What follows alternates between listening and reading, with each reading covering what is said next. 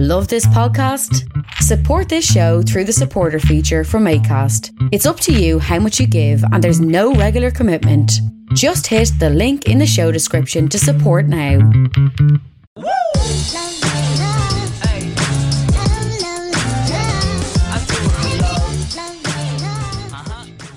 You're very welcome to another episode of the Scaling Your Business podcast. For this episode, we're joined by Alan Coleman, the founder and CEO of Sweepr. Alan, you're very welcome to the show. Thank you very much, man. Delighted to have you. Typical fashion of the show is we focus on three main areas early influences, a couple of minutes to get to know you, uh, and then the fun part, challenges, pivotal moments, where the real value comes. So, uh, no different with you.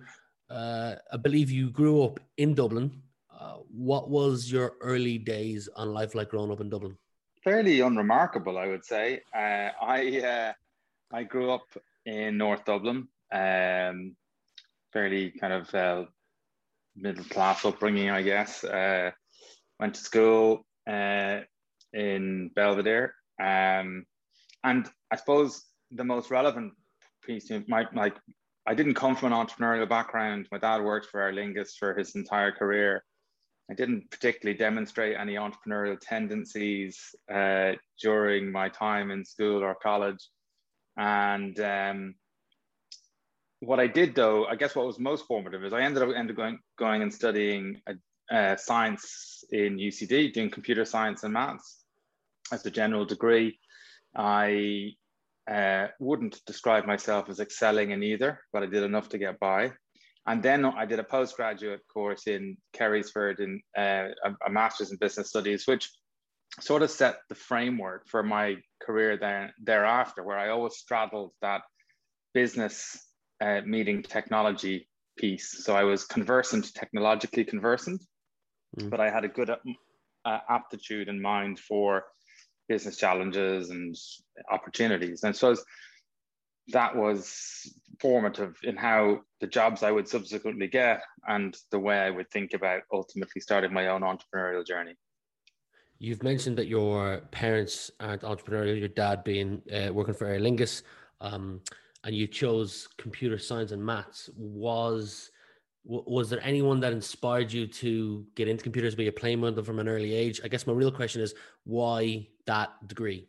I was exposed to computers from early age. I had a VIC 20, I had a BBC Micro, I played Elite. Um, I, you know, so did I was also exposed to things that were um, maybe a bit geeky. Like I, I kind of straddled two sides. Like I could be geeky, and I played rugby in the in the school team, right? So I was both those those people. Like I would play Dungeons and Dragons on certain days and I'd be playing rugby on the school team on other days, right? So I always had that sort of interest in technology and imagination and fantasy and science fiction and that sort of stuff. But I, but, but, um, yeah, so I, I always found, I found nothing wrong with, with being interested in that and yet doing what things would traditionally regard as being kind of blokey activities, you know? Mm.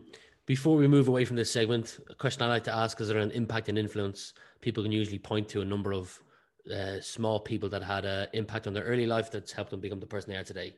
Close friend, acquaintance, teacher, close relative, distant relative.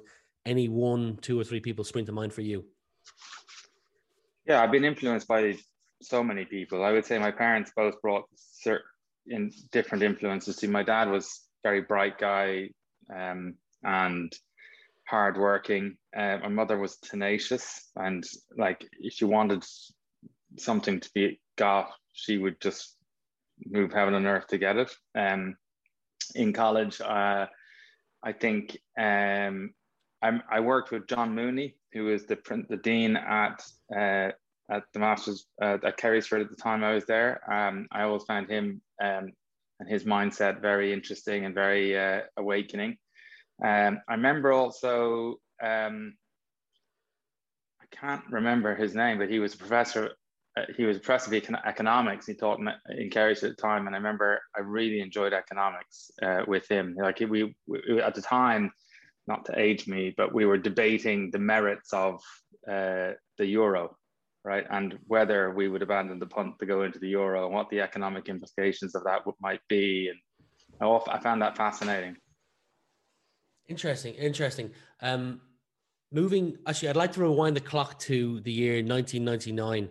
Uh, you f- just finished up two years at Morgan Stanley, reading from a screen here in case you see my eyes move backwards Yeah. and forwards, uh, and moved into a sales manager role at Macalla. Macalla. Uh, you, you- you- Macalla. You spent three years there. Mhm. Um, what did sales teach you about people and business? Any key lessons or key takeaways from? And I know you had a sales director role then at Accenture afterwards as well. Yeah, like um so Morgan Stanley was my first job. Uh classic milk round investment banking um role. Uh, straddled kind of trading floor and technology. That was sort of the, Mhm. role I had. Um then it was the dot com time. So I spent a couple of years in London, some time in New York, and decided I was quite keen to get back to Dublin.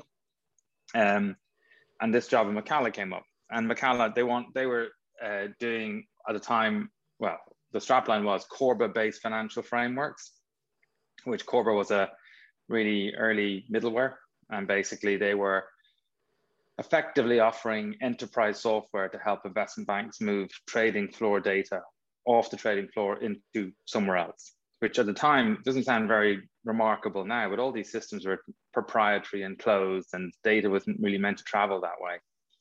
Um, I guess what my time in Macalla taught me, and sales in particular taught me, was that idea of working with a prospect or a client to to explore the art of the possible, to explore the business value, to look at something that was at effectively at the time was a piece of infrastructure. Like it wasn't the software, it wasn't like a we didn't sell it as um we we didn't sell it as a um, with a a single business case.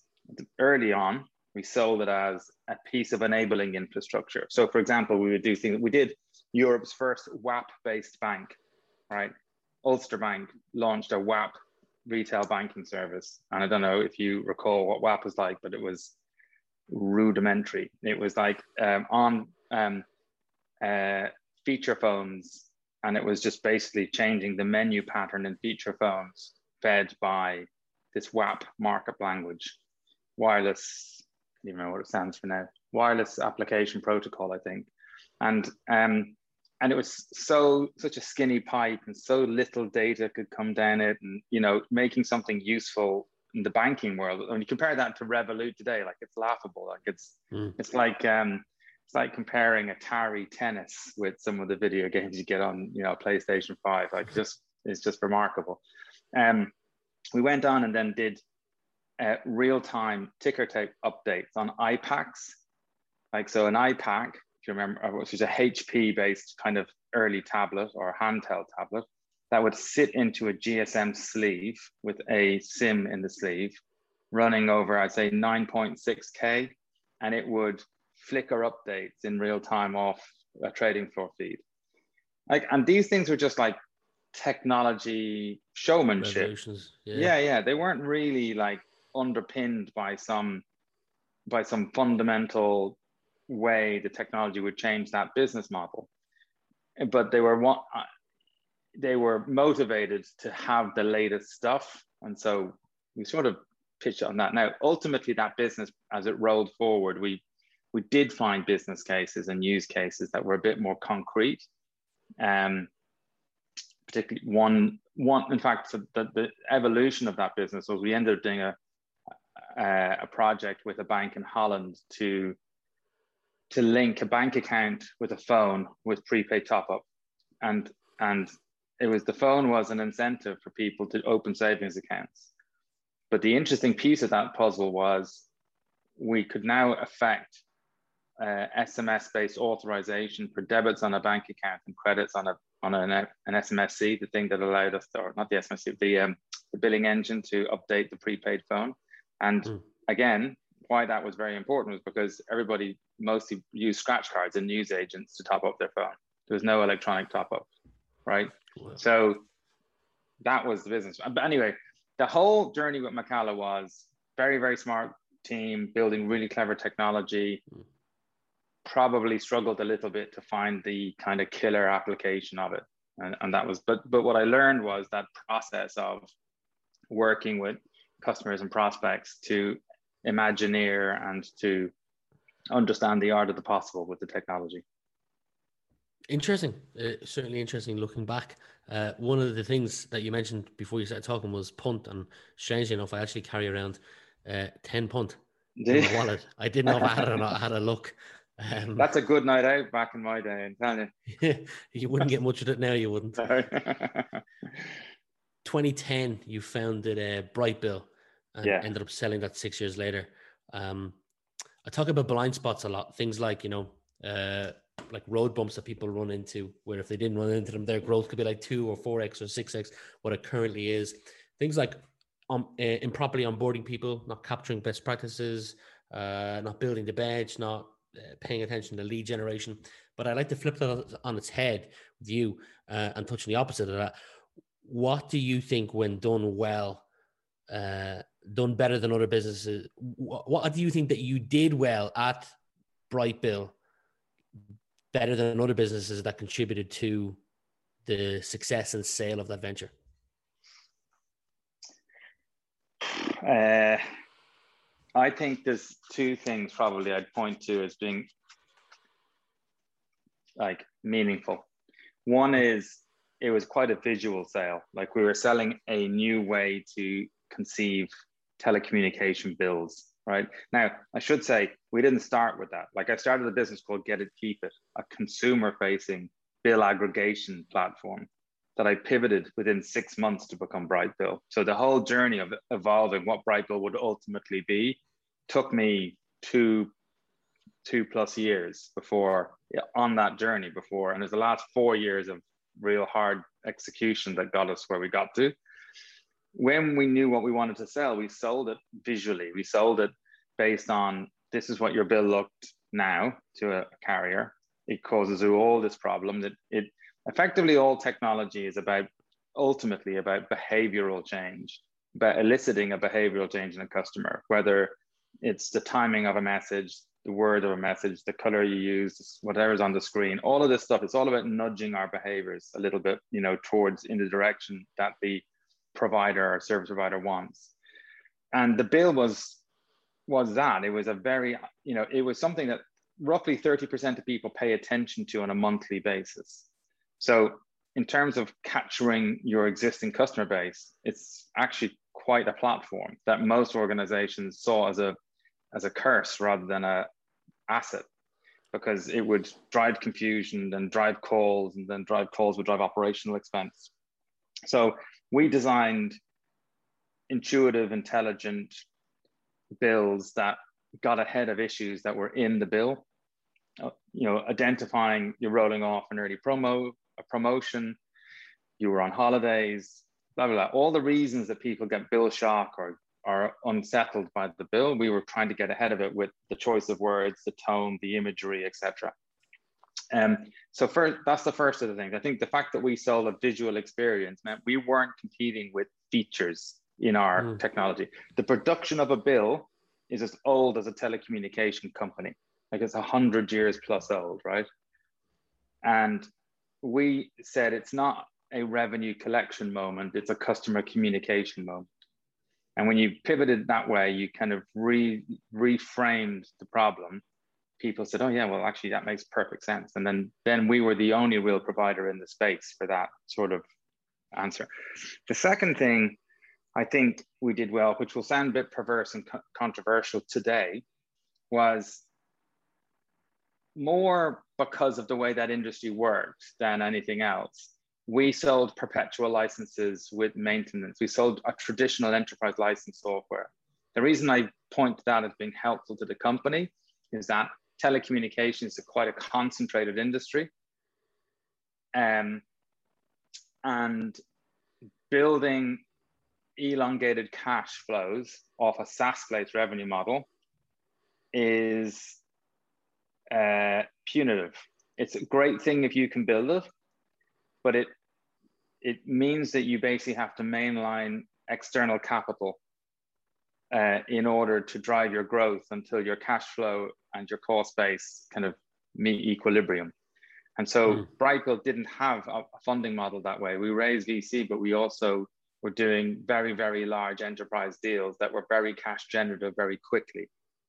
So people would write large checks because I'm selling to very large organizations, and they would, I'd say, you know, so I, it wouldn't be unusual maybe to get a 10 million euro check within the first six months of doing a deal with a, a large carrier. And that 10 million euro would fund the business effectively. And then I would drive services and then I'd go on and do the next deal. Now it made the whole thing lumpy and it's an anathema to venture capitalists who don't like that model, want to generate elongated cash flows that are recurring and repeatable. But it was exactly the right model for that business at the time. Interesting. Question around networking. So uh, I see that you were the chairman of the ISA CEO Forum, a group of CEOs yeah. um, who meet regularly to uh, listen to industry experts and discuss issues and whatnot. Um, so, what are your thoughts on networking and the role it plays in success? And then, I guess, in line with the ISA CEO Forum, what's your thoughts on uh, reinforcement learning? Um, so um, networking is everything. People buy from people. Mm-hmm. Um, the ISA forum is an example of people buying from people, but it is an example of the second thing you said, which is like learning the lessons of those who have gone ahead, you know, gone in front of you. Mm. Where people, where CEOs and people who with different experiences or people living the same experiences get an opportunity to share. Look, I ran into that tax issue opening in the States, or I hired this sales guy and that didn't work, but this is why it didn't work, etc., etc. So that that sharing of what others have done is invaluable. And it's something CEOs don't do enough of. Like every business that's starting today or has started recently is following in the footsteps of someone who's made the exact same mistakes as or or you know gone into the pit pitfalls ahead of them. And the easier thing is not to fall into the same pitfall but it's to ask somebody who fell into it and say why how could i have avoided it? And then you'll get mm. the answer you know? So it's something we in in the irish in industry need to do a lot more of um, sharing experiences and also sharing you know potential entry points or sharing networks or you know not like in a much more um, i think irish ceos are generally very generous when asked. Agreed. It's just a question of of creating a forum where you know where you know those requests can be made and, and those questions can be a- asked and answered. Why do you think it is that um, they don't put in the time?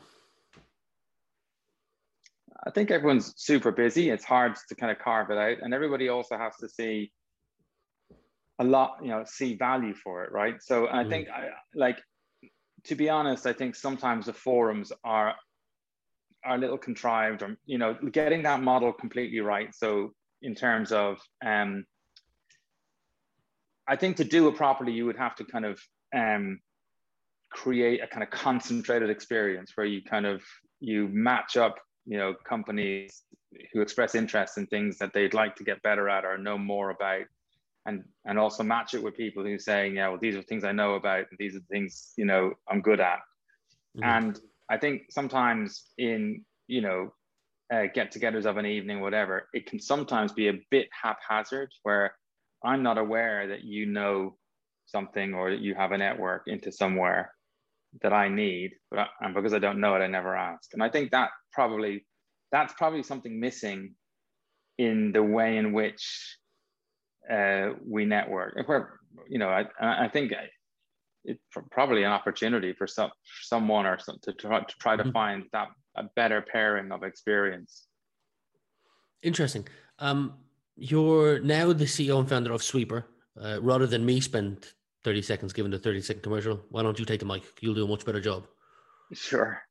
Um, well, uh, uh, Sweepr is a um, a, a customer a, a, digital support platform for telecommunication customers. So it's basically uh, a platform that enables telecommunication organizations to um, move more of their service uh, and digital in, and interactions into a digital world, right? So, and mm. to do that in a highly personalized way.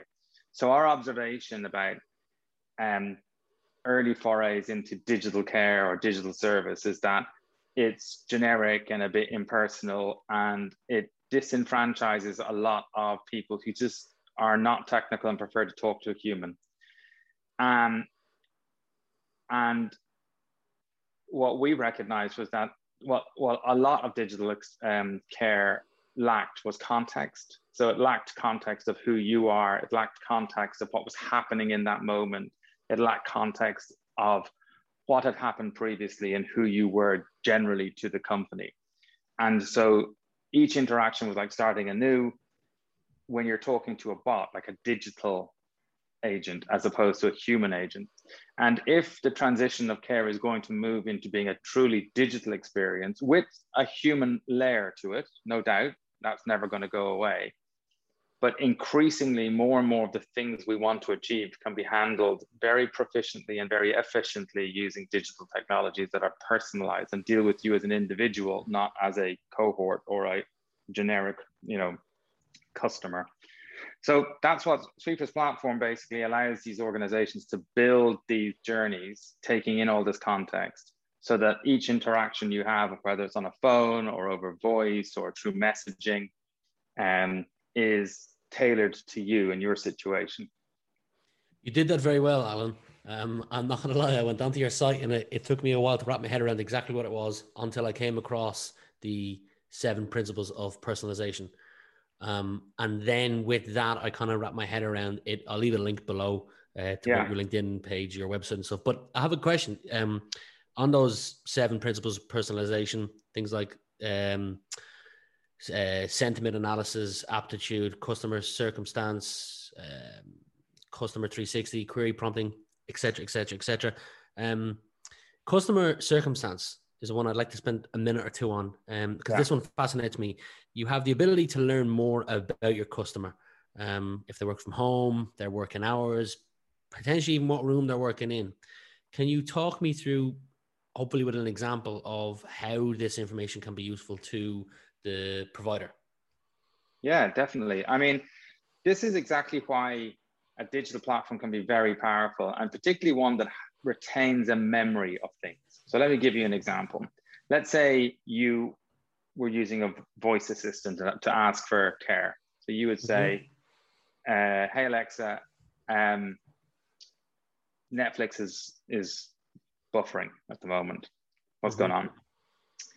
Our software would then so uh, so the actual way, just to, to be completely technically accurate, you would say, "Hey Alexa, talk to Virgin Media." and then Virgin, you, then Virgin Media "How can I help?" And you say, "Okay, I'm uh, I'm having problems with Netflix. It's buffering." So what our software then does in the background is it starts to run lots of tests, it checks the latency within the network. It starts testing the availability of net, Netflix as a service and within your region. And in the building of that interaction, we could also include it. Oh, what we also would do an inventory of the devices that are capable of streaming Netflix in your home. So we would know, you know, a Samsung Q90 can stream Netflix. So can the Sony, which is up in the bed, you know, upstairs or whatever, or sorry, the Sony TV or the phones. And we'd give that list and ask you, which of these devices are you currently, and you say, on the, on the Samsung TV. At this point, we might say to you, um, uh, is that is that TV in the living room? Or sorry, we'd say, which room is that TV in? And you would say, in the living room. We would retain that information. We'd remember that. So, and then we might also ask, we also might also note the time of this. So it's 7 p.m. in the evening. So now we have a data point that says Rian watches, so occasionally will stream a movie on Netflix at 7 p.m. on his Q90 Samsung, which is in the living room. So the next time we have an interaction and you say, I'm having an issue with my TV, we can replay to you, oh, is it the Q90 in, in the living room? And you go, yeah, yeah. But the reason why that's an important thing, it's, in, it's a bit superficial on one level, but it's important because it, as a customer, it shows to you as a provider that I pay attention to what's important and I'm trying to shortcut the care journey. And I'm trying mm. to make sure that I'm get, gathering contextually relevant information to help me help you. But it, obviously, it's not entirely altruistic. I thought, as in, I know that a little bit about you. And now I can start to tailor things that, well, you know what? Rian might like the fact that we have a special on Sky Movies because I know he watches movies because he's told me he watches Netflix. So there's a kind of exchange of information where we build up a richer profile of the customer, but all with the purpose of predominantly serving them better, making them feel better about the provider, making them feel that they're known and respected. And also then they also know that the accuracy of things that might say increase that relationship or grow that relationship through share of wallet or other services will be done because it's contextually relevant. It won't be random and scattergun. And one of the biggest challenges around the transit, like people think organizations like telecommunication companies are desperate to move more and more of the interactions away from humans down digital channels. In fact, there's a whole cohort of people in those companies that want the exact opposite because they know when you're on a call to a person, they can have that agent at the end of the script say, "Oh, are you interested in buying the fight this weekend?" Like they'll they will the sales channel of of ancillary revenue that's driven through care and service is enormous. And they don't mm. want to lose that by going down this digital channel, which has none of the nuance or none of the smarts that a person has, right? And so that's why the things we're bringing into the digital arena are materially important because we can achieve the same things that a person can with a by designing these digital interactions in a personalized and highly interactive way. I'm assuming then if you can't fix that Netflix problem, that it's beneficial to the provider because you've given them incredibly good information saying, you know, this is yeah, well, this is gone. Well, what happens is one of two things. One, it is a network problem, and I make some changes and I adjust it, and, and Netflix stops buffering. Two, it's a Netflix issue. They're having a service outage and we've checked and it's out. So we'll tell you, you know what? It's not us or your network. Your network is perfectly fine, but Netflix is having some issues we're seeing. So we'll keep monitoring it, let you know when it's back. So that's the second thing. Or it's something we can't figure out. And what we say is, you know what, Rena, I'm not sure what's happening here, but I'm going to pass you to an agent, a human agent, and I'll make sure they get all of the context of what we've just done. So when that human agent picks up your issue, they're going, okay, so I see we've run the tests and we've done tried the following things. And, okay, so it's none of the basic stuff. I'm going to have to do something else, or I'm going to have to send an engineer. So that way, the issue is the, the purpose of care is to fix the issue or take the issue from the customer's hands as quickly as possible. That's the purpose. I like it. What's your favorite aspect of being a CEO founder? Depends on what day you ask me. Some days I uh, I wish I was uh, I was I was not CEO. Um, I think I so the thing I enjoy most about being the CEO of a company is try is, is, is two things. It's like initially you set the vision for the company, you set the mission. You say like I have an aspiration. I think the world should work this way. Let's try and see what we can do about doing that. And then what you do is you try to surround yourself with incredibly talented people. And mm. effectively, what you're quite quickly after you've got to a certain point, the CEO's job is to create environments that enable those people to do their job. Because pretty much everybody who works for me is much, much, much better at their respective job than I could ever be. Right? They are, I've got better salespeople, I've got better financial people, better product people, better technology people, better delivery people, you know. So, and my job is to try to get that team to work collegiately and to and to get roadblocks out of their way and to get the best out of them. You become kind of like a conductor. And I really enjoy doing that. I don't always, I'm not always the best at it. I'm every day I'm learning something. I'm appreciating my own failings and you know foibles, but I I enjoy that role three questions there for you. Um, the first one probably was the hardest one to answer, and it's uh, what's your personal definition of success? Uh, my personal definition of success is at any point, so when there's, I mean, I, am going to narrow the scope of the answer, right? To say sure. success in business versus success in yeah. life, just right. Yeah. So success in business is about um, at any point viewing what you have at the moment as a um, sorry one second, it's got a call coming through.